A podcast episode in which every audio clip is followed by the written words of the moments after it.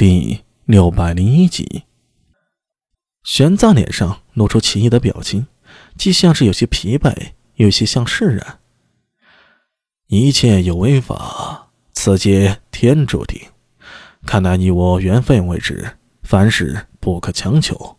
快起来吧。他轻轻拨动手里的念珠，嘴里喃喃地念诵着佛经。苏大为看玄奘的有些斑驳的眉梢，忽然想起玄奘上一个给予厚望的弟子辩机已经不在了，这位佛学大师是否也会有后继无人之感呢？卢慧能抿了嘴爬了起来，一脸的愧疚。对不起法师，我……哎，你的缘分还未至，是我着相了。玄奘轻轻念叨。庄严佛者是，既非庄严，是民庄严。苏大伟在一旁应声合道：“哎，道可道，非常道；名可名，非常名。”这话顺着嘴出来了，玄奘顿时念不下去了。明重言捂着嘴，瞪大双眼看向苏大伟，眼神里透着想笑又拼命忍住的笑意。室内为之一震，苏大伟有些尴尬的看着瞪大双眼的卢慧能，看着憋着笑的明重言，再看着一脸沉默的玄奘，还有暗自向自己呲牙的行者，咳嗽了两声，说道：“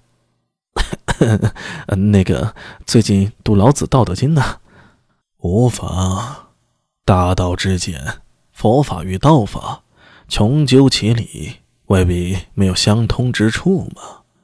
玄奘微微颔首，我看你对道门颇有兴趣，可以在这条道路上继续钻研，或可与佛法相印证。啊，多谢法师。苏大为暗自呼了口气，向玄奘抱拳致谢。不在唐时，很难想象古人对信仰的执着。像玄奘法师，西行万里去天竺国，穷毕生之力取回真经，这就是信仰。而信仰也是最容易偏执的，但是从玄奘身上，苏大为真正感受到一位佛学者，一位智慧成就者的胸襟。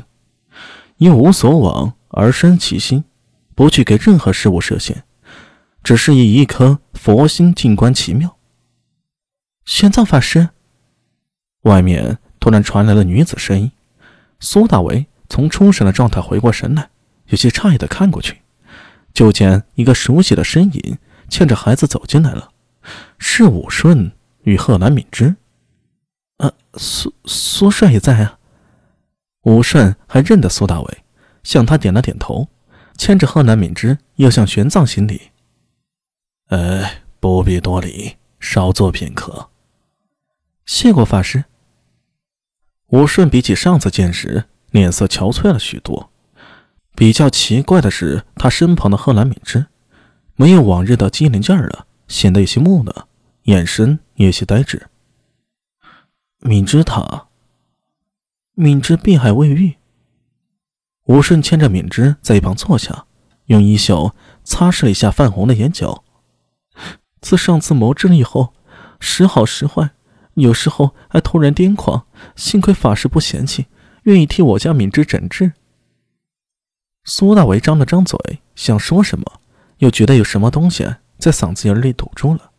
上次指的是上元夜劫幼童案，那次之后，贺兰敏之体内多出了诡异之血，行为失常，一直靠着明重言和玄奘法师用药调理的。